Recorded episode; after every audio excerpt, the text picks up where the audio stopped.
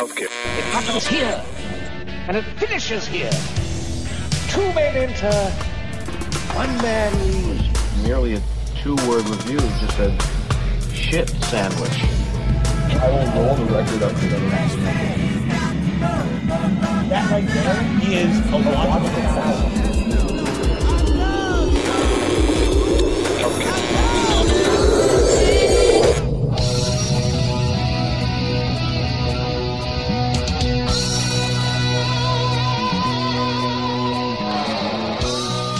Welcome back to the basement of music lovers. You're now tuned into yet another exciting adventure with us here on Chunky Glasses, the podcast. I am your host, Kevin, as usual, and we are not even in the basement because, long story short, the basement has been destroyed. Uh, I'm talking to you from the kitchen table right now, and you're going to hear from us later from the cat apartment. Uh, these are all sections in, in Chunky HQ. If you've been over here, you know them well, but uh, you know we have we have the benefit of having a little space to spread out. Uh, but our main studio is in the basement, and around the end of July, it got destroyed uh, by floodwater. You know, we had a lot of rain here in DC. Well, all that rain apparently went into our basement and sort of wiped out everything. Um, it uh, did about fifteen thousand dollars worth of damage and uh, put us on an indefinite hiatus. And I say indefinite because you know, in 300 episodes, we had not really slowed down. We had, in fact, we sped up two years ago. We used to do this once a week, and now it comes out twice a week. And um, when you do that, I think sometimes, uh, even though we all took measures to sort of stretch, uh, sometimes you sort of sort of lose the plot, and it just becomes like automatic, which can be good. But in our case, I think you know we um, we started not necessarily to like it, and not necessarily to like music journalism, and so everybody needed a break, and so uh, that's what we did. I decided, hey, we're going to take a break until this feels right to come back. Uh, certainly, you know, take a break until the basement is fixed, uh, which, by the way, it still is not. Uh, you can ask me personally about that if you know me, and I'll tell you the long, uh, sordid story about that. But, um, but the point is, is that we had a chance to like sit back, refocus, and figure out what we are going to do. And so, uh, I hope what what we're starting today is uh, something that sounds familiar to all of you, but also is maybe a little bit different, maybe a little bit tighter, maybe a little bit. You know, we uh, we are a family here at Chunky Glasses, and we uh, run our shit as such. So when you hear us hanging out in the basement, uh, that's this is literally what we're doing. You know, we're not trying to put on a show. We don't do multiple takes. It's all done live, and it's just us hanging out, uh, doing stuff, and and we've honestly gotten pretty decent at it. And uh, but uh, sometimes it requires a little tighter reporting, and so I think that's what we're going to try to do going forward. And uh, and maybe it'll work. Maybe our mode just is just hang out and turn on the mics. Uh, but I, I know a lot of talented people that uh, I personally owe the success, the success of this to.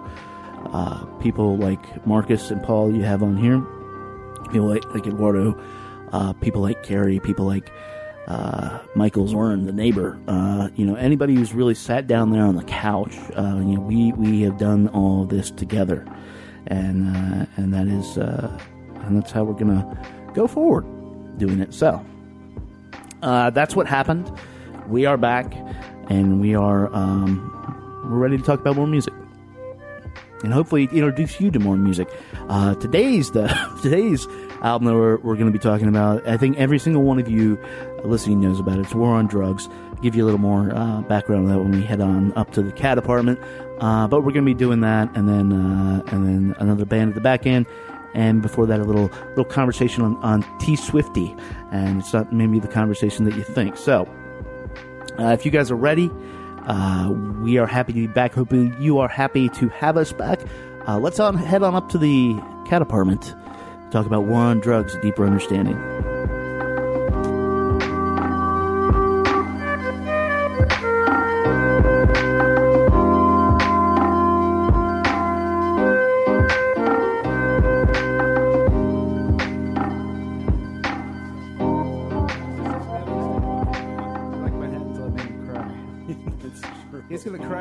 When he gets starts listening to your music, but that's, that's not here. He was listening to it today. Uh, you Yeah? think I was listening to this album with today? Really? So- Did you, did you enjoy it?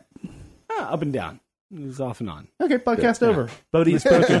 Bodie has spoken. No, There it is. Uh, we are we are here in the cat apartment uh, after a minor disaster uh, that I would have told you more about in the intro to this. So I'm not going to recap that right now. Right. Needless to say, we are clawing our way back from uh, destruction. Not nearly as bad or even comparable to Houston. Oh gosh, no. Um, so if you're doing this instead of like if you're listening to us right now instead of donating or doing what you can to support people in Houston, stop and then go do that. And if you've done that and come back, here we are. right. Or you can do both at the same time because Can you? You don't have to like listen.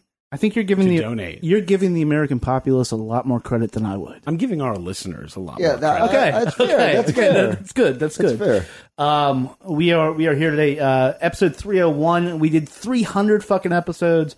Needed the break. Now we're back, and uh, we're back in a season where uh, I, I guess the big hits are flying fast and furious. We are uh, going to be talking about a band that Paul, you and I have seen a bunch of times. I think. At least we're fans of. We're huge fans of their last album, War on Drugs.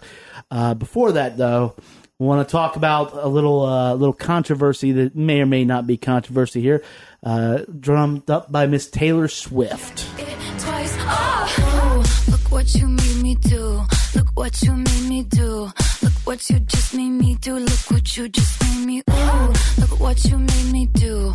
Look what you made me do. Look what you just made me do. Look what you just made me do. I don't like That your is "Look What Made You Do." We're not going to talk about that song because it fucking sucks. but but what we are going to talk Mike said about, Fred thinks so too. I don't even understand that. And I said we wouldn't talk about it, but Just saying. I know it's in the credits. I don't. I. I, I don't want to understand. I, I don't want to know, dude. But uh, so so she has a new album out called uh, what is it? Reputation? Is it? Yeah, Reputation. Reputation coming out. And obviously, anytime Taylor Swift comes out with a new album, she comes out with a new tour. She has to get out there and play. She is a road dog. She has we have friends of friends who are actually in her band. Yeah. And she treats them quite well. I mean, this is this is a musical uh, engine. This is how I guess you do it in the music industry. This is a, a success story, not unlike U2, not unlike the the biggest, the upper echelon of all this stuff. Right. Um, so the big thing this year has been, and every year, dating back to Pearl Jam fighting Ticketmaster about this, is uh, is scalpers. Um, and right now we exist in a society where we have these things called bots. yeah. And if you think it's bad now, 2023 is a singularity. I found that out in the break Paul. Oh my So we god. know. Wait, wait. How did you find out when the singularity is? Just, I'm, I can't tell you. but I but I found Have it you out. been talking to Ray Kurzweil again? Uh, yeah, I, I found it out. So, but that's neither here nor there. But the Right. bots we have now, basically, uh, if you go to try to get tickets to your favorite artist show, say like Kendrick Lamar is one that I've been stung by. Yeah. Uh, any any big show. It's not necessarily the small shows, although a lot of the shows at 930 Club, which we'll get into, Yeah. IMP, uh, have, have sold out because of this very thing. Um, if you if you go to get this, you might find that after five seconds, or even after one second, sometimes your tickets are gone. Yeah. Ticketmaster has introduced a thing called uh, Verified by Ticketmaster, and is an algorithm, and it sort of like tries to decide if you're a real human, if you're uh, a real fan. I don't know if that's really a qualifier, but it does all these things. And Taylor Swift now has taken it a little further. Uh, they they set up a whole thing called Tickets uh, by Taylor. Uh, there's a site you can go to, which we'll put on the link. There's a video for how you can learn how to do this and stuff. But the, the general idea is is you can get in line virtually to get tickets, and you can increase your chances of getting these tickets by performing boost activities. And what are these boost activities? You can buy pre-order the album. Seems simple. Uh, you can watch the latest music video. You can post photos, engage in social media, and the site actually says check the Taylor Swift Tix portal for the newest boosting activities. You can do this every day. Um, Consequence of Sound, uh, and I did not write down the guy's name, but it, reading back through his stuff is no surprise he did not like this. Uh, had a had a I think my opinion is an incorrect take on this, uh, which was and I'm to like so basically give Swift a lot of extra money or join her publicity team to ensure that you have not a ticket but simply a place in line for the opportunity to purchase a ticket. I ask you, gentlemen, how is this different from anything ever in life? Well, the music industry has never been like this. I, I and, and so so explicitly. I think that's where we are right now. Um, I think that's the bigger overarching point is that we're at this point now where everything is just explicit. Like we've gotten rid of all the artifice of every part of the industry. So like the marketing promotion of music, we're finally at that point now where we're just going to like rip off the you know the cover and say this is how music is promoted. Like and because music doesn't make any money. I think that's the biggest part of this conversation. Is that because music doesn't make any money, Taylor Swift's gonna damn sight make sure her music makes money. Right. So like that's the whole idea is that she's going to monetize these songs before no because she knows that her, her the shows will sell out. She knows that the concerts will sell out. Yeah. That's all that's a set in stone guaranteed income earning part of her career.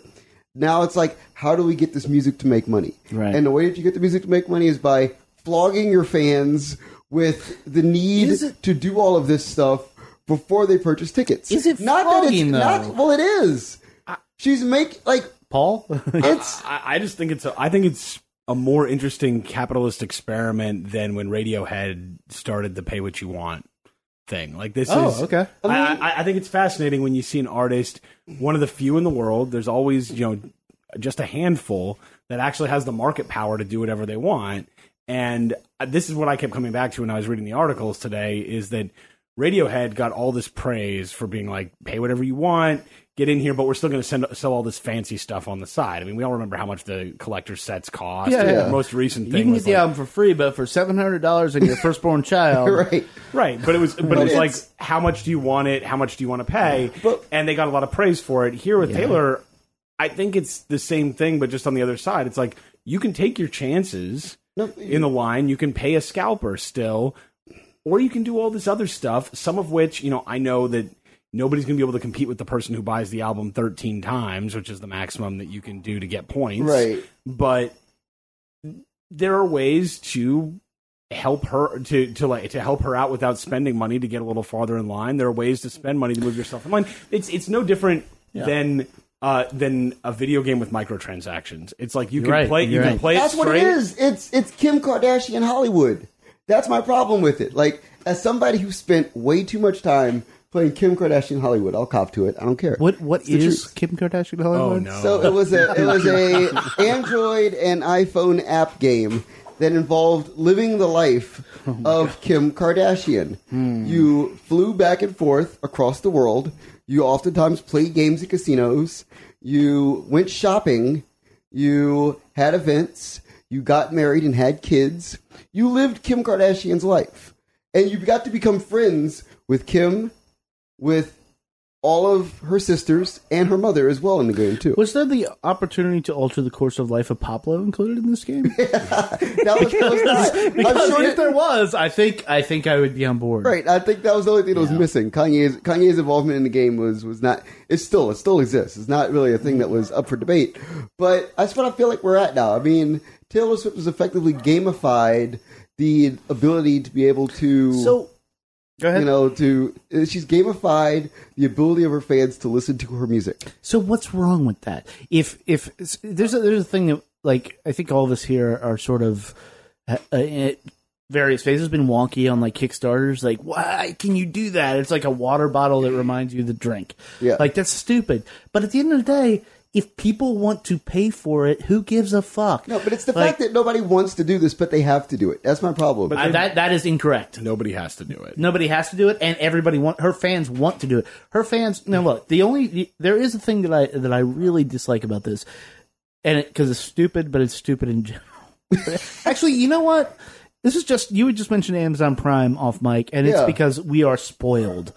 Um, if you want to get the CD day of, right. you can pay. She's partnered with UPS. You can pay forty eight dollars shipping. Now, here's a little here's a little secret. I've never pre ordered something and not gotten it two days before. Right. Mm-hmm. So Yeah. that's neither here nor there. But you know what? But my point is is that if we talk about musicians, uh, doing stuff to make money. Hey, this is a way to make money. Yeah. And It's pure profit. Right. And and if we're talking about people who really want to see her, the, I- I think this will result in in people actually not just ending up at the concert who are the, like bigger fans and people who might be show up there casually, but I also think it's going to end up in like a lot more record sales for her. And isn't that what we mean- want for everybody? It is, but at the same time, you don't have to turn into like an app game where it's like if you Why do not? this 13 times, and you get to move from 1,442 Look, you're to. you're almost forty. Is I this, am. is I'm this just on away. your lawn? Oh, you're damn right it is. Okay. It's all over my lawn. okay. Like, I'm just like, okay, so this is my, my main issue with it is like, all right, so we tell young artists, and I deal with a lot of young artists, we tell young artists that the best way to create is to create without thinking about the financial price point of that which you are creating. We tell all young all young artists this one thing that's that's now because Taylor's doing stuff like this, and because Taylor does it, I- that means that Kendrick's going to do it. that means that everybody across the board is going to do it. So it's like now we're saying, okay, so you have to make things that are absolutely saleable at all costs. Like you have to make the music saleable. You can't just make good music anymore and just perceive that good music, if placed in front of people, is going to sell. Which is, you know, No, I, I, I, I got to say I disagree with you on this one, Marcus. Okay, sure. Because I think that you're you're playing in rarefied air when you're talking about when you're talking about Kendrick, when you're talking about Taylor Swift, when you're talking about Kanye. Like people aspire to be those people, but it's not necessarily influencing the next wave of it- no, of, of successful artists trying to get a following. You can't pull this shit until you've already got people who are doing it already. Like I guarantee that most of the folks who are going to be who are going to be getting the, who are going to be doing this would already be doing 90% of it already. These are all people who are going to buy the CD anyway, who are watching the video 5 times a day, who are going to be tweeting about how much they love Tay Tay and they're getting some benefit from it. They probably will do more of that because of this, but it's a way of rewarding the fans and ginning up addi- that's it. additional money. But it doesn't mean that somebody who's sitting in their basement who's composing right now is going to be like, well, boy, I better get in on this action because there's no way for them to get in on Okay, that I mean, I and I'll, I'll disagree with your point. I'll say that there's artists in the world like Nipsey Hussle who doesn't have an album deal, but at the same time, he, will, he willfully prices his albums at one million dollars. Like that's an actual thing. He's like, "Yo, if you want my album, it's literally a million dollars." He Has- stole that has from anybody- Wu-Tang. Yeah, no, that's an actual thing. Like Nipsey Okay. does that. Like he's also like opened up a clothing store as well. So like he figured it out. He's like, okay, but, but, but has anybody bought the album? yeah. He somebody bought the album. Like he uh, made his million Is this the guy that back. Martin Shkreli bought the album from? no, it's not. It's, But- it's, but- it's a whole different other story. But, But, like, but good for him. If Yeah. somebody's got that much disposable disposable income and they want to transfer it over to an artist, right. good on them. But I mean, okay. So I By mean, the way, this podcast is available for one million. dollars. That's right. We, we have a little Patreon going. I was Yeah, like, so- "There's a price right now. It's at ten thousand. We can I can up it. Yeah. All I got to do is hit edit. right. So I mean, at this point, I think that there's a conversation. It's funny you bring a Patreon as well. I have a Patreon too, um, where the key is to talk about the idea that are we get. I think that a safer way of doing this down the line is to just look at this as artist patronage. Like, I think that's where Okay, we, that's, okay, think that's I- where industry should be going towards the model of like if you like an artist a lot then you just allot an X X amount of money to them per year. Like lock in with Taylor Swift for seven hundred and fifty dollars or seventy five dollars. So- so- and then that and and that to me is a lot easier to deal with than like this this this shell game and connect the dots where you have to click this button four times. Oh, but you have to click that but, button but, that, two but that's times. but that's part of the fun. Like this is I don't I don't consider that fun. you you don't, but gamifying everything is how things are done these days. I mean, you Yeah. talk, talk talk to an Uber driver at some point and ask No, I- how they get their how they get up their money. They have it set up in tiers. They've got different star bonuses, things like that. And the thing is, you can look at it and roll your eyes, but it works. It's why microtransaction games make tens of millions, Yeah. hundreds of millions of dollars. Yeah, like I, I'm about to like buy Destiny two, okay. which is horrible. So we're gonna get three podcasts in the can, and then we're going away again. Okay. But, but it is I, built. I was afraid that this one was going to get canceled because of Rabbids. it might, it might. Uh, officially sponsored by Nintendo. Thank you. Yeah. Uh, no, Happening. it- we. Uh, uh, but but yeah, the microtransactions are real because it. Uh, and I think to Paul's point, the gamification of it, as a gamer, um, it it makes the experience what you want it to be. So while you or I are just like, we just want to buy, we just want to buy a fucking ticket. yeah. While Eduardo is like, actually, you know what? Eduardo is the one who's going to do this. yes, he is. Yeah, Eduardo is going to do this. Oh man, if Eduardo, I start seeing like 15 sad Wardo Tay Tay Yes. tweets a day, I'll know Yeah, what's up. Yeah, yeah. And Eduardo's going to do this because Eduardo's going to see it and he's going to be like, I'm going to pre-order it, and then occasionally I'm going to do it, and then he's going to like try to give a shout out on the podcast, and we're going to let him. Right. We're going to let him, Yeah. and we're going to, and maybe we'll get into that ecosystem. Maybe we'll get caught up in that riptide and try to like get some uh, Yeah. cash on the I way out or something. Okay, so like there's like so it's funny you talk about like so you know we talk about mobile technology and things. I'm a big fan of subscription model everything. I've become like like I have a subscription to Amazon Prime. I have a subscription mm-hmm. to the WWE Network. I have a subscription to all these things. How do you feel about Adobe? That's tough, right? That's really tough because it's like We're it, going that's- there. Or Microsoft. Yeah, that's Or Microsoft, creating that's yeah. creating a subscription model on a necessary good that actually like if you don't have it impedes your ability to like work. Yeah. And and, that, and that's a whole other conversation. But I feel like for for frivolous things like you know concert tours and going to like you know listen to a, a single by Taylor Swift, yes, these are frivolous things. Yeah. Um, doing like doing that in an, a gamified manner sets a really bad precedent for like the industry overall because all of a sudden then you just turn into like the the the the, the tail the, the, the, the tail chasing the dog instead of the dog chasing the tail. Like it's it, it doesn't work well. So like in my mind, it's like you set up subscriptions, and you ultimately can allow for good art to exist because a creative can go into the process knowing exactly what they're getting. They know exactly how much money they have. Like give give you an example. Like De La Soul Yeah. released their last record, and it was done It's via pledge music. Right, it's pledge music. So they knew how much money they had. TLC did the same thing. Our friends Mail the Horse are doing the same Right. thing. Right. So they know the amount of money they have and they know going in what it is they can accomplish, which actually, as a creative, I feel gives you a better opportunity to really think about what you're doing when you step into the studio. If it goes a little bit, you know, lies not so well, like as what you were expecting, you can maybe think about some ulterior, you know, like strategies to make it work. Or if it goes like exceedingly well, then you're like, oh, well, I guess I'm going from my, my, my cat producing my beats to no ID. Well, you look, know? I- Like- I, I, I think it's I think that's a great point, and I think that's a good that's a good model as well. But I don't think that one excludes the other, and they are for artists that are playing in different spheres. Taylor Swift doesn't have to worry about how much money she's got to produce her album. I mean, I- Taylor Swift's eh, limited only by whatever the heck she wants to do. But but but, that, but that's the thing though is that she is because if you think about it, where we're going now with labels is that labels are doing one big record that funds an entire calendar Which is, of music, but that's the way it's always been. right? man. But especially now because there's less money now available I agree, I agree. in the pool. But let's take this down to like a, like a ten foot level. Yeah. Let's take it down to like just think about like a local DC band doing Okay. here and taking taking agency, uh, owning their agency and being like, hey, this is what we're gonna do, and it is a pledge music campaign. I mean, pledge music is is it's great, um, but it is a another example of a layer on top of the artist, a thing that the artist could necessarily do themselves. Right.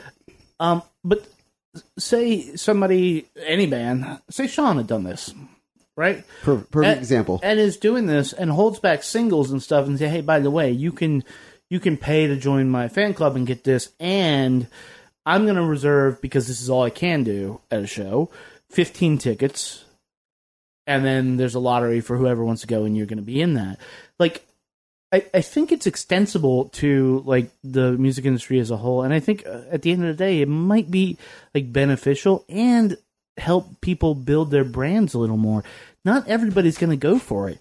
And not everybody should because you can't like everything and you shouldn't like everything. But when you have the chance to seriously support with everything you have, as stupid as that is if you're doing it for Taylor Swift, to seriously support the person and artist you love in this way, like, why the fuck not, dude? Get it, but again, It's not because I, I, I'm like I, I hear you like worrying about it. I hear you is- wor- worrying about it stepping on art, but I don't. I don't feel it. I mean, do you feel it'll step on art? No, I don't because this isn't money that people were were like, man, I was going to go fund the new De La Soul record, but now I'm going to give it to Or from Taylor the Swift. new Denmark Denmate no, this right. is course, right. this is Taylor Swift fans saying, I really, really, really want to go to the Taylor Swift concert. but you're setting up a one percenter standard for the music industry, which I guess is already there. it Oh, yeah. exists. but no, it, it exists. But but it's also like okay. Marcus, so this is, the- no, this is my issue with it. Okay, I'll- I'll no, no, yeah, it's I'm sorry to cut you off. I don't mean to cut you No, off like all right. in a, such a forceful way, but um, here's my issue with it. The one percenter standard of the music industry is like Beetlejuice. We know it's there. We don't admit to it being there, just so that we can allow for an industry to exist that still kind of looks like the industry we've always known. The second that you allow this to occur and allow this to like propagate and become like more of a set in stone part of where the industry goes, then we're openly saying this is a one percenter industry.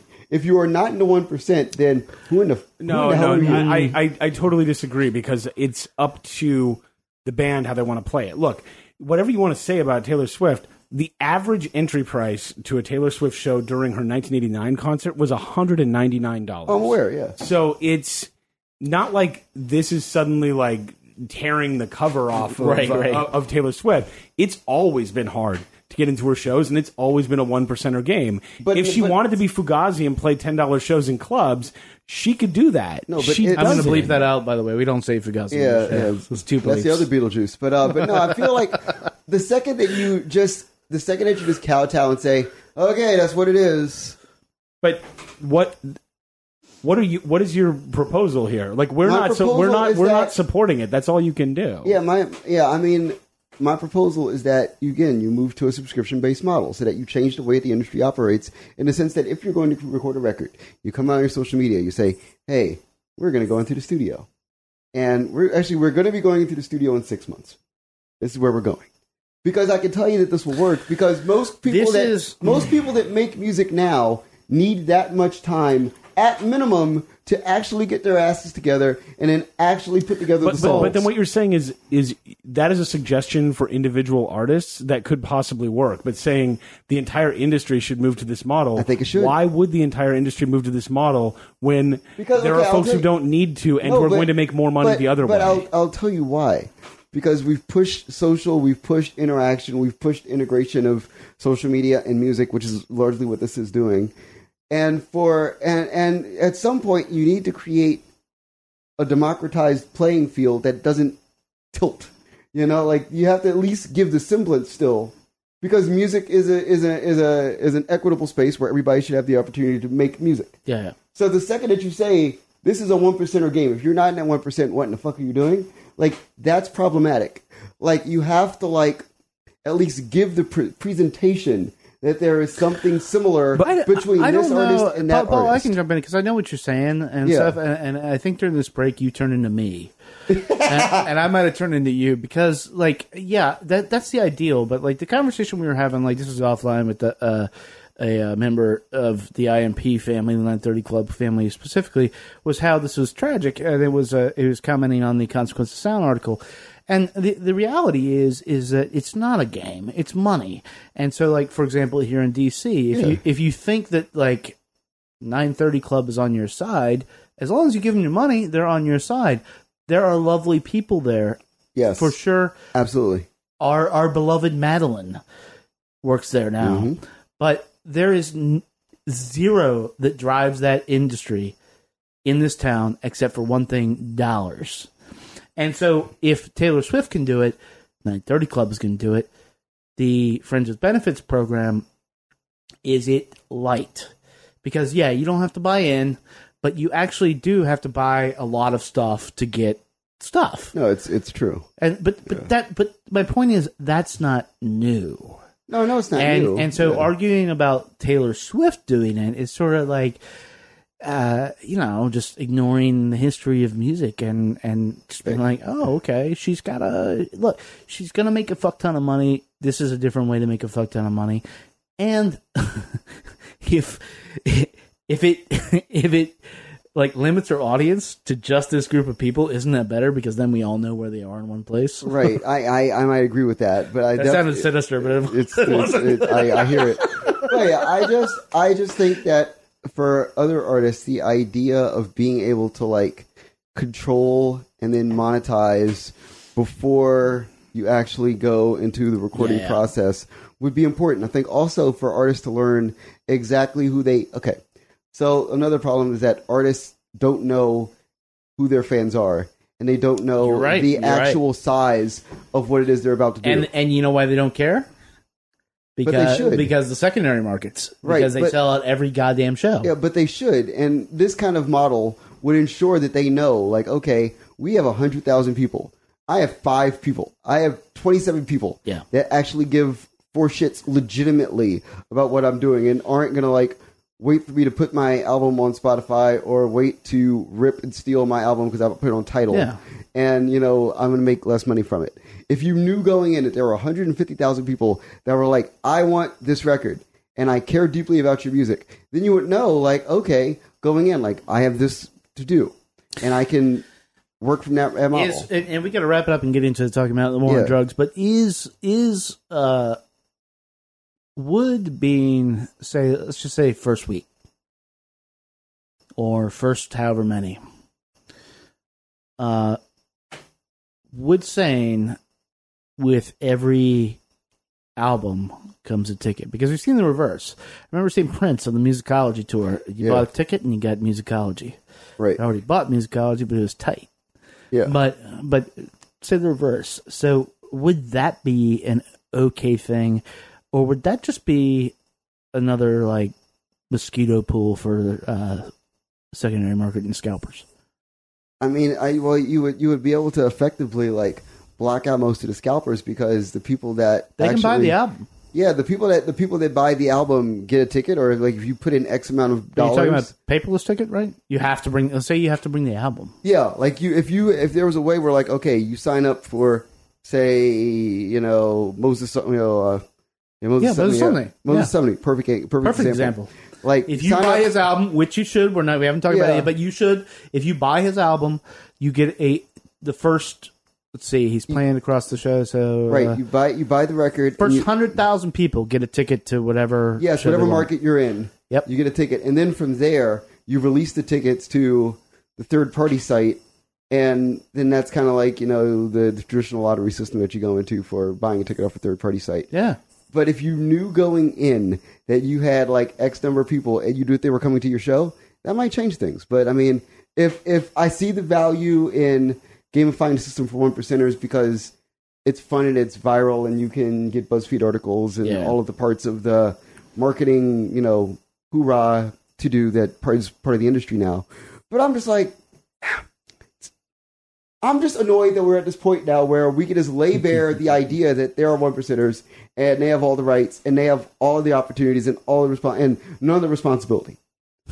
welcome to 2017, brother. Yeah, it's like I mean, there's there's that, but there's also I think that you're probably taking that a little too far because we're talking about tickets to a Taylor Swift show.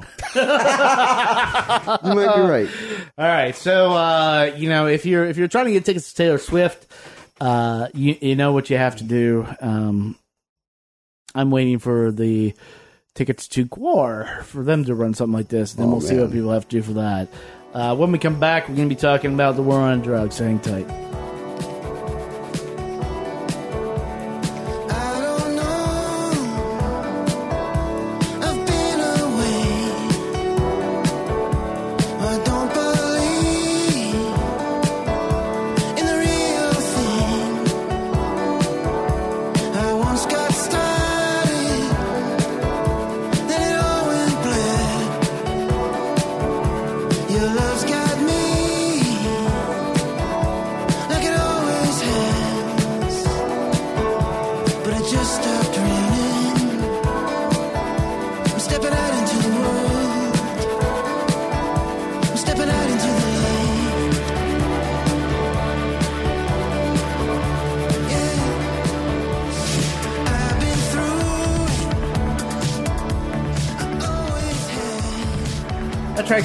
All Night from uh, Philadelphia's The War on Drugs fourth LP. It is called. Oh, god damn it. Deeper Understanding. Yeah. I was looking at all of them at once. I'm like, they're all the same. We'll get to that. Well, that's that's a, that's a very valid But, point. Uh, actually, this is this is their uh, yeah their fourth album, uh, Deep Understanding. Now, uh, War on Drugs has been around since about like 2005 and 2008. They put out their first album, Wagon Wheel Blues. That uh, famously or infamously featured Kurt Vile, and the the original band uh, featured uh, Andrew Granduciel, David Hartley, Robbie Bennett, Charlie Hall, John Natchez, and Anthony Lamarca, and Kurt Vile and it was uh you know it was pretty well received. I remember hearing it. I remember seeing it was like sort of hanging out there. I knew a lot of people who knew some people up in philly who were like yeah this guy is doing some good work. It was wasn't until 2011 kurt vile has left the band. He is doing his own thing and continues to do his own thing to my great disdain.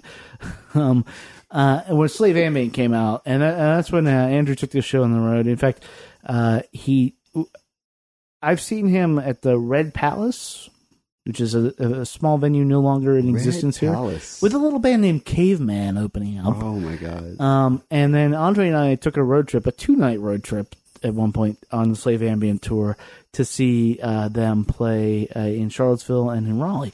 And and This is a very Andre band. this is a very Andre band. I was gonna say, yeah. And uh, you know, the gist of the band is, uh, regardless of whatever narrative they're trying to push right now, is it's very like it's very laid back, very '80s tinged. It's very, um, very comforting. Uh, they they they have a lane, they they stay in it, and uh, that's, you know, that's pretty much uh, where they are. Uh, on this one, though, uh, because of Lost in Dream in 2014, which I think we put pretty high in our year-end list, and and I do think that was an exquisite album. That was a joyful album. It was a uh, it was a culmination of what um, Andrew was trying to do. Andrew Granduciel. Um, they got a they got a record contract with Atlantic, and Atlantic was like, The future The is guys. wide open. yeah, yeah, and, and- yeah. You're getting there. um, and and and so what Atlantic heard was, hey, here's this guy who uh who sounds like Tom Petty and Bruce Springsteen all rolled up into The one. sky was the limit. Yep, yeah. You see, um, Marcus knows. Um, so look, I mean, here's the thing about major label debuts, uh, and specifically this one. I don't give a fuck. I do not give a fuck if War on Drugs is on a major label. Same thing with Sturgill Simpson. Did not give a fuck. Doesn't care. Like what? What the only thing that's going to happen if you come from this indie space to a major label is your shit's going to suck. With Sturgill, the songs didn't suck. The album did. Oh, I'm not going to relitigate that, but but okay. We we we've gone back and forth on yeah, this yeah. before. Yes. But but but but so with this, it's a very interesting thing because I got this and I started listening to it, and uh, the past I started listening to it in our break. During our break, a couple things happened. Uh, the least of which was uh, Charlottesville.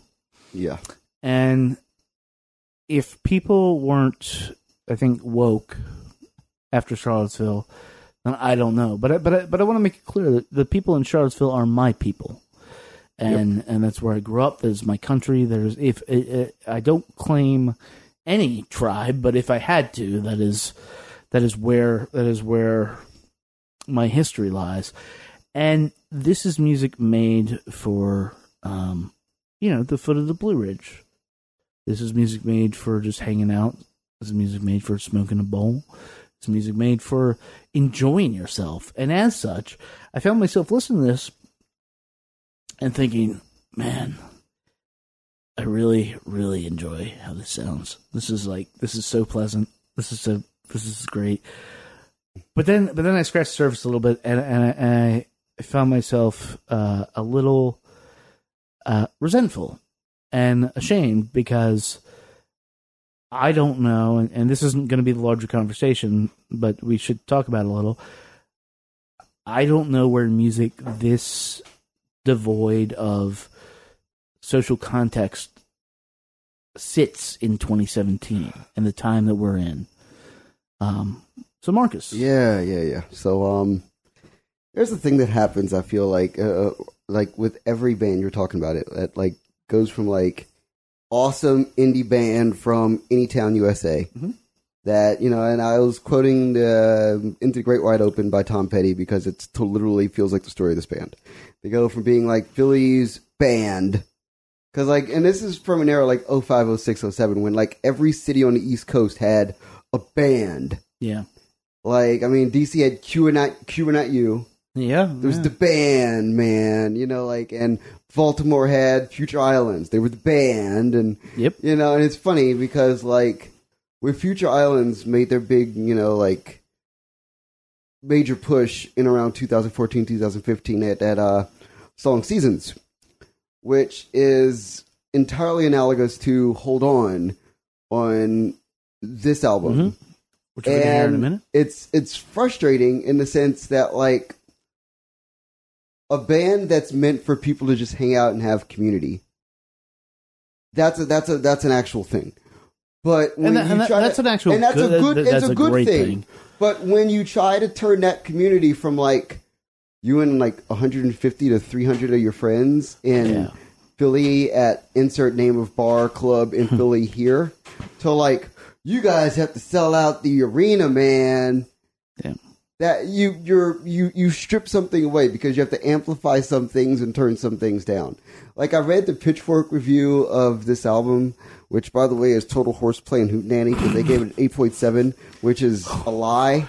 Horseplay and hootenanny. Yeah, it's Our new rating system. it is. It's Is it like- horseplay or hootenanny? It's it's it's eight point seven for like local community band Right, X. That's a really great band making a major label album, and they're like, and, they, and it's funny because like there's moments I have as like a journalist who's like worked in a recording studio and been around people who actually make music, Mm. and they're like, yeah, well, you know, the the drum the drumming is different. It's less like you know, it's it's it's less slow and warm and more like you know big and powerful and i'm like well yeah that's because they you know have access to tracking the drums in a certain way now Right.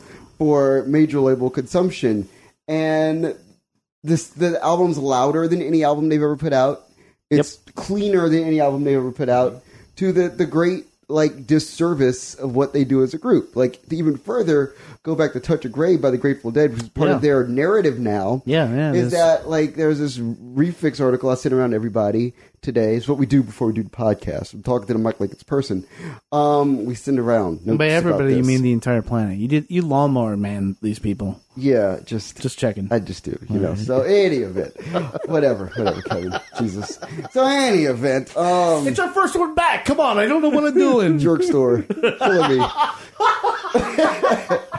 anyway, so the, the the new narrative of this band because local awesome band from Philly that you can go see with your girlfriend and smoke a bowl before you go see them perform doesn't really work for like the the larger nation. Mm. Now it's this band is inspired by that one time the lead singer was in a convenience store and heard Touch of Grey by the Grateful Dead. Yep. And they already sounded like Tom Petty and the Heartbreakers a bit.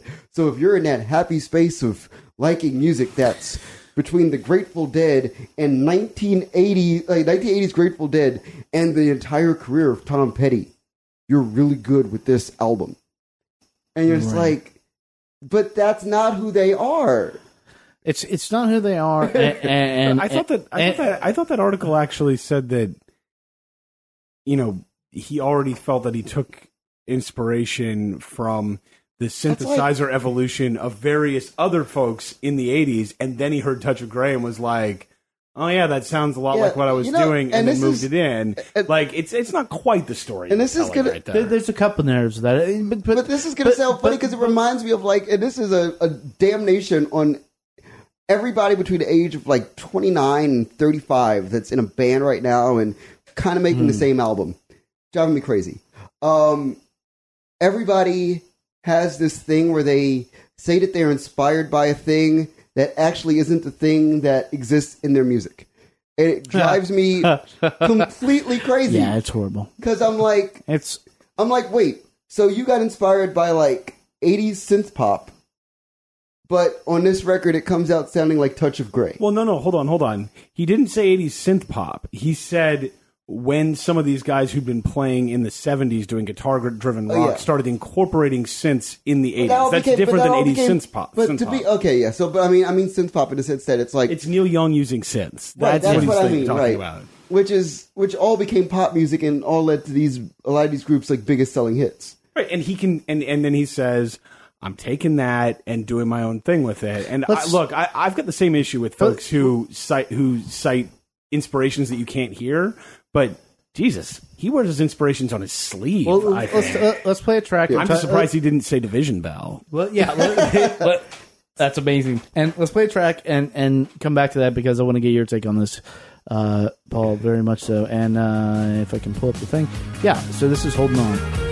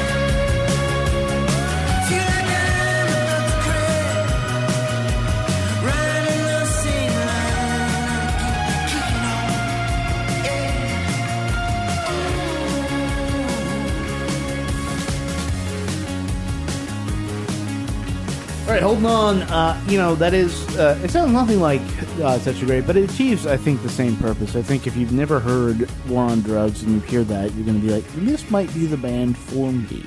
But you you said something interesting and uh, highly relevant to my interest, Paul, before we went to the break, and that is the Division Bell. Yeah. Tell people what the Division Bell is. Oh, the Division Bell is uh, Pink Floyd's last album before they put out the Endless River. Yep. Which was not really new Did, material. did we cry so- a little when we reviewed the Endless River? We did. Yes.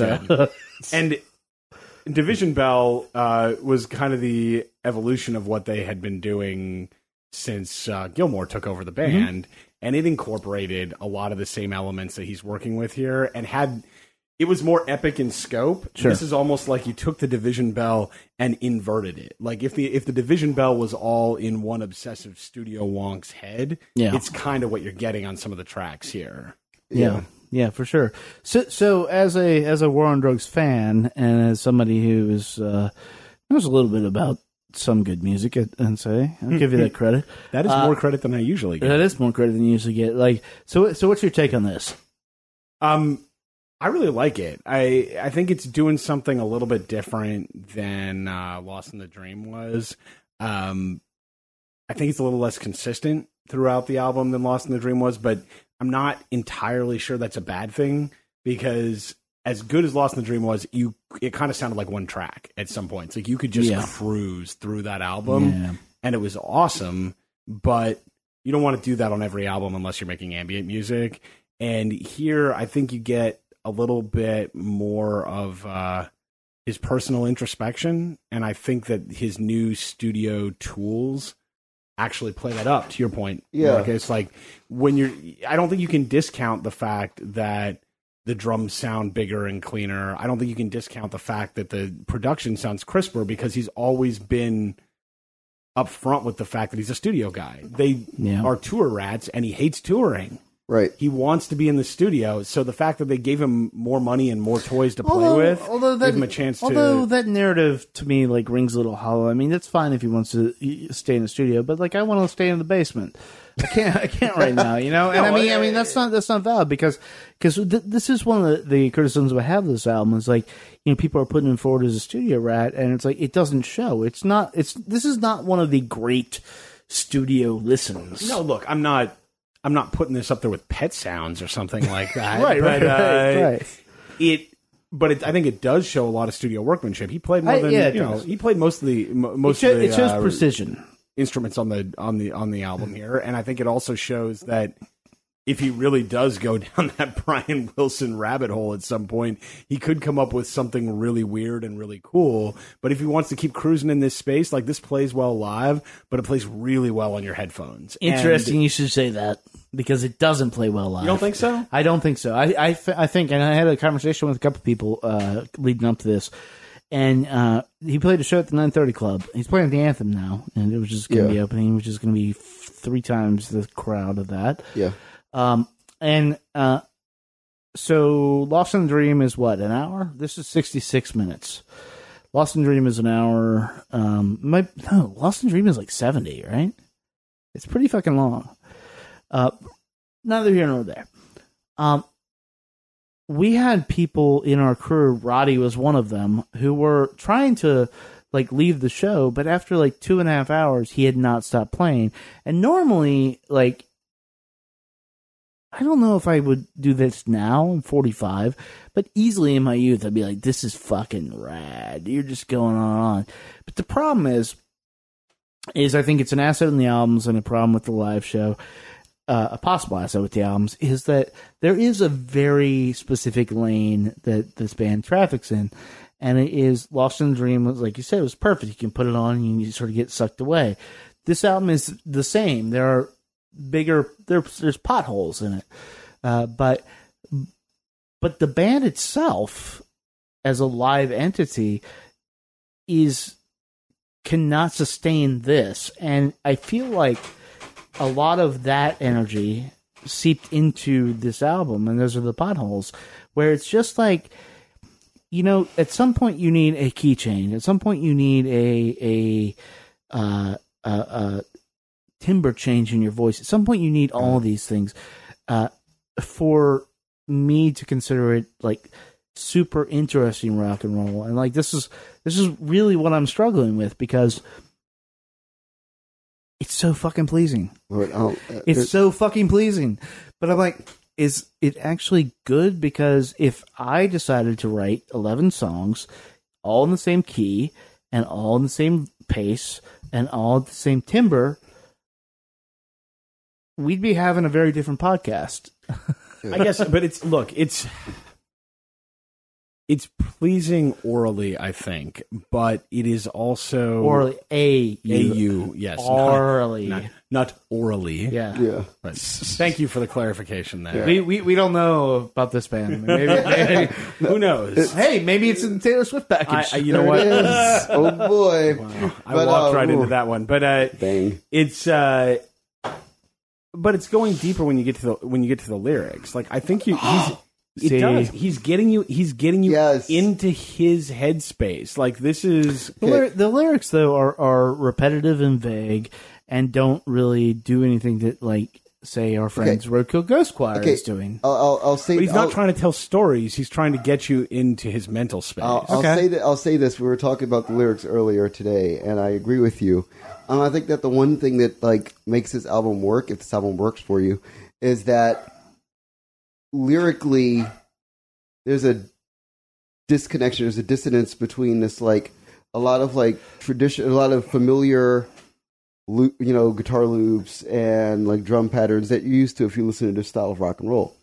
And then when you listen to some of the stuff he's saying lyrically, yes, a lot of it is repetitive, and yes, a lot of Yeah. it may come off this way. But I feel like for him, because he's such a studio rat, because he's so cerebral, he's just trying to like get out where he's at creatively, mentally, into lyrical form in this way that like pl- it plays as an instrument too. and I respect the fuck out of that. Yeah. But sort of tying it back to not not just what we were talking about in the beginning is what this entire podcast is. The entire show is about as a whole, like all 300 episodes. What I don't respect the fuck out of is people looking at this and being like, "This is somehow magic." you said it right now. It's not pet sounds. well, yeah. I mean, how, No. how many things are? But, But Nothing. But But it's but not- it's not even close to pet sounds. Is what but I'm it's saying. not supposed to be. Well, no, it's not supposed to be, but it's like this is the only way we can sell music by like saying, "Oh, this is the new whatever." Nobody compared it to Pet sounds yet, no. but But that, that that pitchfork review, if you go to it. but it, he has the almost reputation. does. If you, what, did- what did Haydn compare it to? Because I didn't read that article, but he was. oh, Haydn was just. I'm not going to say what he. like it's, he's he's frustrating me as a music critic now, but uh, but uh, yeah, I mean it's it's very much uh, a thing of where you have. I'm gonna go down a really weird tangent here, and you haven't been watching, but I think you have. I'm gonna go on an even weirder tangent when you're done. So so This is gonna get so good. yeah, this is gonna be good. So Tulpa's in in uh, in Twin Peaks, Paul. Jesus. So think about all the versions of Cooper that have been created, right? Right? Now you're talking. I, I should like plug my ears because I still have watched this. and you told me to watch. yeah, I won't spoil it. Lamb, lamb, lamb, lamb, so, lamb. so, so, so, so you have Dougie and you have all these different versions and stuff, and and I think this version, uh, at least as presented on this album, is some like ver- some version of Cooper that is out there in the world, and they're just doing shit. They're not like Dark Cooper. They're they're not. You follow me? You, right? Kind of, sure. Yeah, yeah. So, but but but but somewhere there is actual Cooper, actual Agent Cooper doing the right thing, and he's going to come along and like wipe all this shit away and just be like, well, maybe we don't know next weekend, but but my point is is that like War on Drugs has assumed Will he? Now I kind of want to see the woodsman just like jump into the middle of the studio here. Right, right. But so so War on Drugs has light. assumed has assumed a, a place that literally there was a vacuum. Like people needed a band like this, and nobody's like our friends Roadkill Ghost Choir. I, I joke with Andy. I said, "Hey, you can sue them now," and he's like, "No, they're going to sue me." I'm like, "Why don't you guys sue each other? It'll be good press." But you know, they're all influenced by the same things, but people are now looking at this because it's on a major label and going, "I don't think I need to know about, say, Bruce Springsteen's Lucky Town or anything in the '80s. This is just this is just what 2017 sounds like, and and that's that's the that's the the stuff that sticks in my craw with this being pleasing because if if we take this forward and perfect it, which he is a perfectionist and he is and he has perfected this sound to be a simple vibration that we can all just sort of like yeah uh, are we gonna forget about everything else? No, it's going to let you down. Um, I'll, I'll this a story. It's a Philadelphia story. Um, in around 2008, 2009, I started my career as a blogger. And um, every person told me when I went to Philly that Amanda Blank was the most like phenomenal female vocalist slash artist of her generation. Everybody told me this. Mm-hmm. Like journalists I knew in Jersey, journalists I knew in New York, journalists I mm-hmm. knew in DC, journalists I knew everywhere. LA, they're like, You're going to Philly, you must go see Amanda Blank. She's the best. So I walked into the show going, She's the best. And then I walked out of the show going, Yes, she's absolutely the best. These people are absolutely right. But I have been preconditioned to this notion beforehand. Yeah. I feel like with this band and with bands that fall along this line of having this space of time between, like, say, 2000 to say 2010, where you come along in an era where there's this grand disconnect between like the top end of the music industry as far as like critical like writing about music and then the bottom end which is a bunch of bloggers kind of hanging out all trading back and forth you know names and interest about bands that think they that everybody generally thinks are cool this band falls into that list of bands that everybody knew were cool. And when you get to a point where like you finally break into the mainstream you're not necessarily and and and you're still doing the same kind of thing that you were doing like back at a bar in Philadelphia like you it doesn't translate.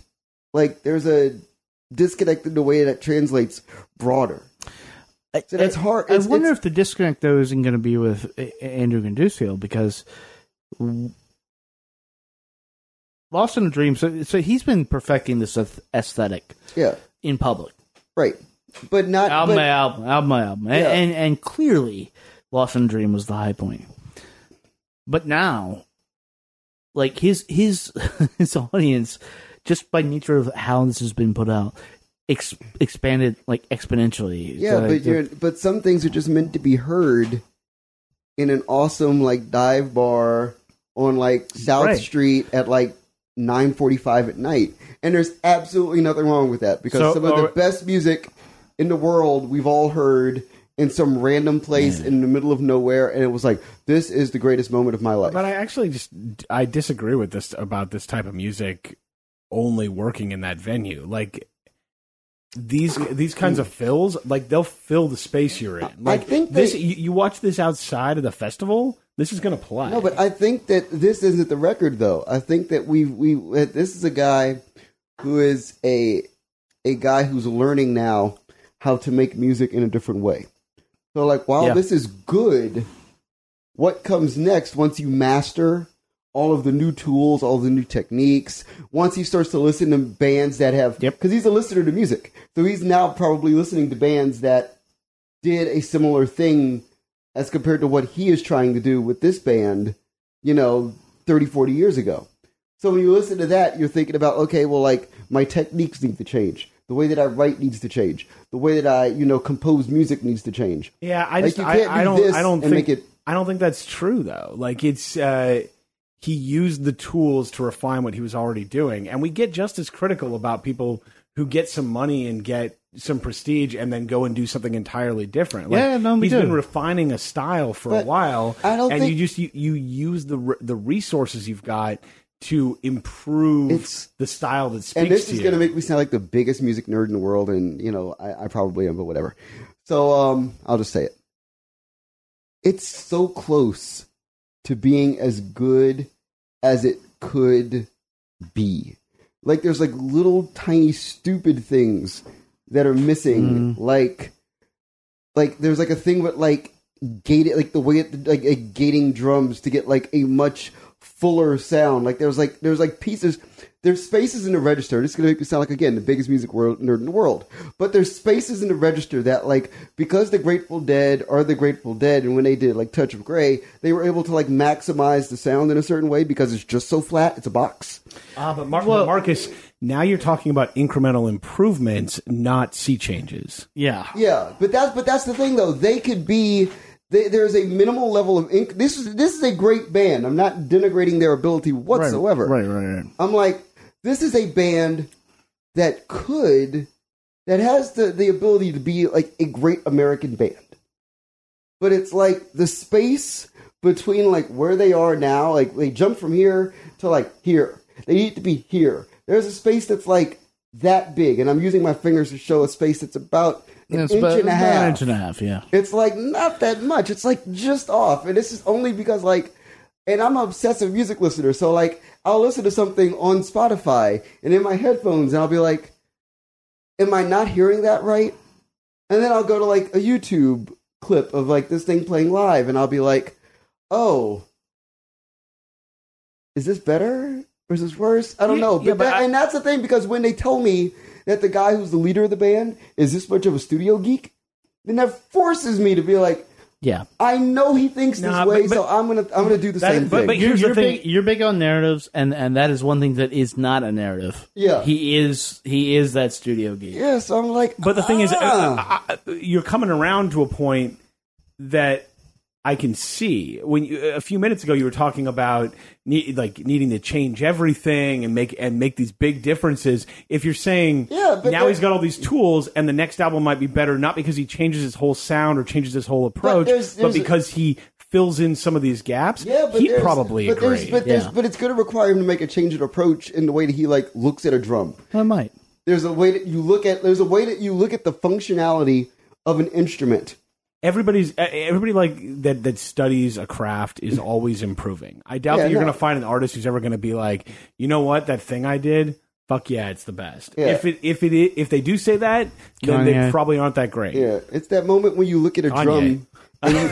it's it's there's a weird thing I think that like is important. I think in this whole conversation, it's that idea of like when you're in an indie band and you're looking at like a drum as like okay, this is the drum that we have Yeah. at this bullshit venue that we're playing at in you know Nowheresville, Missouri, Mm-hmm. as opposed to like this is a drum that is on stage at the Hollywood Bowl. What can this drum do Yeah. that this other drum could not do? When it's the point, the point when he could stop and look at the band and go, "What could you guys do Right. this way?" But That's when it gets to be mind blowing. but that's that's fine. But again, that's you're talking about incremental improvements and the kinds of things you get with So you- experience. you're You're, sa- not talking about big changes. You're saying you're saying the next album. Yeah, it's, it's definitely next album because you, you give they they, they take three years to record a record, right? So so so, Like, they're- so, they're so to wrap yeah. th- to wrap this segment up, like what uh, what is your recommendation for people who are going to be like, I really want to know about the war on drugs, a deeper understanding. How should they deeper understand it? Um, listen to it and then immediately like, okay, so like you're gonna listen to if you like rock and roll, you're gonna listen to this record and kind of sort of like it Uh, in that way that like you would spend thirteen ninety nine on an album at Sam Goody in nineteen ninety six and play it once or twice and then forget about it for six months and be like, yeah, I thought that was kind of cool. That's the way you'll look at it because there's not a, a song on this record that's the the the season's Future Island song or anything like that that's gonna like play on a car commercial 87 times and make you want to vomit or love yourself. yeah. Like, but it's good. So like, don't forget that you. I'll say this: don't forget that you liked this album a little bit Yeah. Okay. because you're gonna like the next album that much Okay. more. Okay. Paul. Uh, this album is a uh, strong buy for me. Strong. Yeah. No. Yeah. No, no surprise. No there. surprise. I, it would be pretty shocking to me if this doesn't make my top ten at the end of the year. Like this is fantastic. I'm gonna get. It's gonna get a lot of play. So you're listening to a lot of bad music. I listen to a lot of good music that you don't acknowledge as good. I Okay. Okay. aye. Um, I am. Uh, so this this is a. Uh, this is gonna be a. Uh, this is gonna be a problematic rating here. So I am actually going out to buy it tomorrow oh, because I enjoy this. Tell me how that sounds. You get it on vinyl? Yeah, come over. Tell me how that sounds. No, on, come over. Just Okay. fucking come over. We'll All right. But uh, I, I, I, I am. I am where go- we're at, by the way, listeners. Yeah, I, I, I am going out to buy it, but but I I would say it's it's on the whole a, a completely try it record. I think of everything we said. I think you have some really good points, Paul. I think you have some really good points, Marcus. And I think this is a possibly transitional album. And it took a while for me to get, and it took this conversation, I think, for me to get through understanding my um the reasons I enjoy this. Like this is a cheap shot at my fucking like pleasure center. It, it just is, you know. And especially you said Division Bell. Like it's just like that. It's that. It's it's a it's an absolute cheap shot at my pleasure center. Uh, but there's I, I also put in that category. You know, Boston's third stage, uh, the outfield play deep. Uh, you know, Oh. I, I, I put all these albums that aren't aren't good, and I know they're not good. And, I, and I, Oh, did you just say that third stage is not good? It's really good. Well, we're gonna we're gonna suss that out in a few episodes, but uh, it's not. Wow. Wow. I feel like wait, podcast number three hundred one. We've just upended the entire premise of the Yes. previous three hundred Yes. podcasts. And It's there like, it it's is. like we were on the sides of the mirror and we flipped it. This is like Jack yelling, "We have to go back." Yeah, yeah, it is. It is. Uh, you know, uh, but but it it is definitely something that uh, even if you are, if you like heady pop music, um, or if you've ever liked this band before, check it out, man. Because as long as you can, as long as you can not think about it, you, there's nothing. There's nothing not to love. Mm-hmm. But but it is it is ultimately sort of a, a try record. And I'm with you, Marcus, that I'm gonna look look forward to it, their next record and see what he does. And see if he doesn't just retire. He's gonna get another record. They're gonna give him another shot, just like Yeah, just yeah, like just like think they Future Islands of something coming out too. Like all these bands that were your Yeah, but favorite the- band. But but not to their shade and not to like No, not throwing outside shade of at all. Like the Future Islands record, this new one, is terrible. we've talked about this, right? Yeah, and we haven't talked about it on my, we didn't review it because it's terrible. and It's this a- is not. This Yeah. is this one is not. yeah. and so, so, they yeah, one they hopes, right? they jump they escape the pitfalls and uh yeah But also, let's be clear: there's no question that they're going to give him another one, not just because it's good, but because this is going to be a pretty popular album. Like, Oh, yeah. This has been massive critic bait so far, and I think it's going to do pretty well. Eight seven at Pitchfork. Eight seven and pitchfork. all I all we need to know. There it is. Eight seven was probably pitched at a nine two. Thank you, gentlemen, for hanging out. And Real talk. probably uh, thank you guys for hanging out. Uh, that's it for War on Drugs. When we come back, I'm gonna dive into a little like under your radar shit and talk to you about some Yawpers. See you in a few minutes.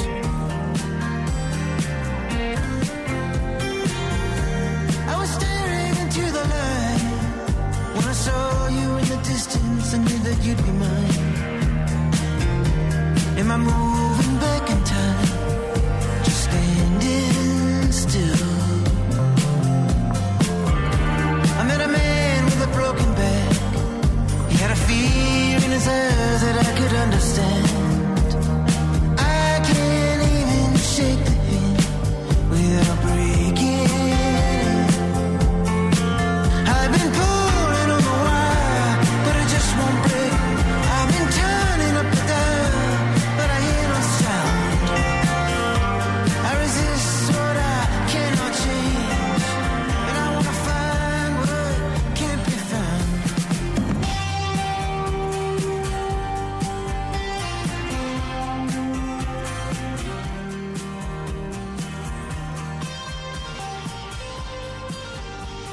Go. The War on Drugs. A deeper understanding is available everywhere you can get records. They are on tour this fall, so uh, you know if, if, if this is the thing you dig, then then get out and see them.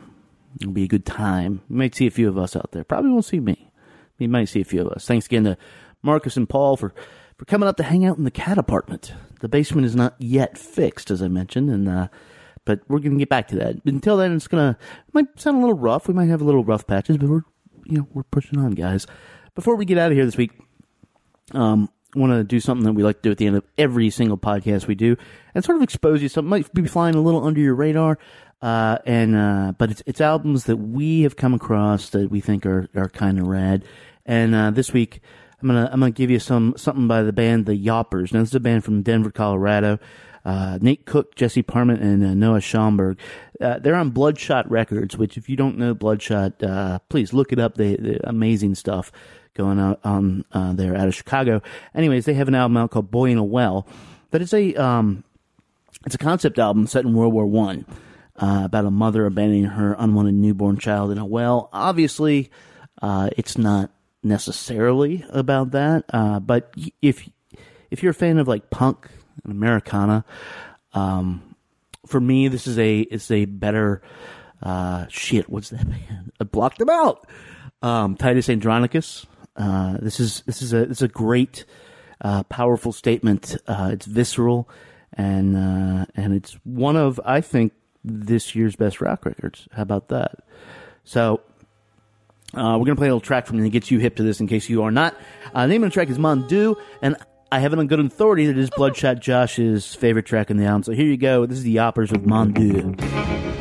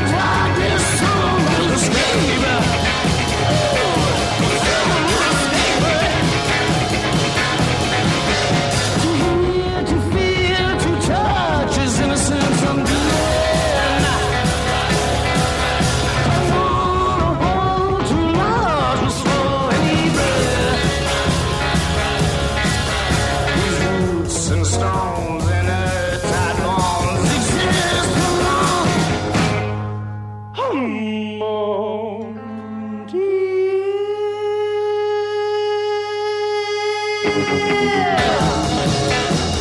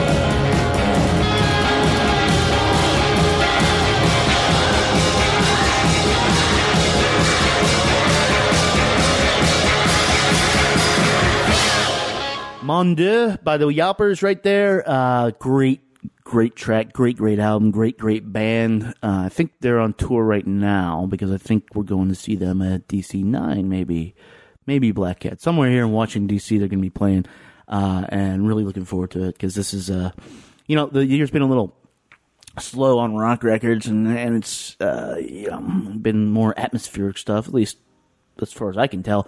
So it's nice to have a good like little jolt of adrenaline here, and uh, yeah, it's going to end up on a, a lot of best of the year lists, as well it should. So the Yawpers go out and get it. That is our podcast for this week. Uh, back after hiatus. If you liked what you heard, if this is your first time tuning in, uh, you can do us a couple things. You can you can subscribe to us on iTunes, Apple Podcast, as it were now, and uh, you can leave us a message or a rating there. You can listen to us on Stitcher, Mixcloud, um, Google Play. We are out there pretty much everywhere. Not SoundCloud because we're just sort of waiting for that to to die. I think we talked about that way back in episode 300. Um, we're also doing something uh, that uh, we haven't really publicized yet, but you know, this podcast is made uh, by people who donate a lot of time, uh, a lot of brain power, uh, a lot of uh, effort to, to not only do something for us, because look, it is highly enjoyable for us. Hanging out in the cat apartment with Marcus and Paul were, were, is, is awesome. We just drank some beers, hung out in the cat apartment. But they've been doing this now for five years, and, and nobody, and I mean nobody, um, makes a dime off of this.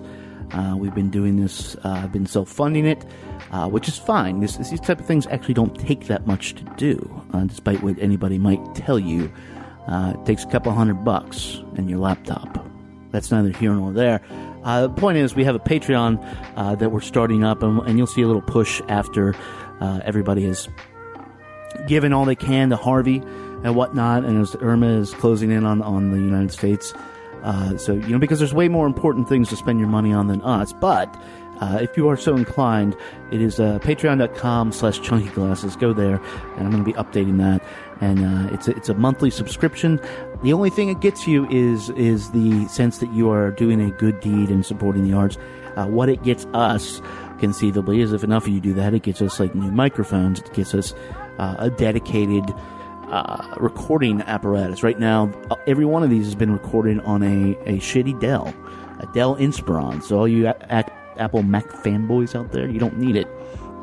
Um, but uh, yeah, it can really help out, and it can also help out with all the people working uh, super hard. They can get a little money, even if it's just enough to buy like a six pack, know, or put a little gas in their car. So, so that's out there. I'll be telling you uh, more about that in a few weeks. Uh, we thank you for tuning in. Coming up at the end of this week, our friends Louis Weeks and Noah Berman have made a new album under the band name Faunaphore, and we have a interview with them. I think their first interview that they've done. Uh, going to be playing a track from them too. Uh, the album comes out on Friday, and it's it's stellar. So uh, we will see you then. Uh, until then, be good to your ears, but be better to your people. Talk to you soon.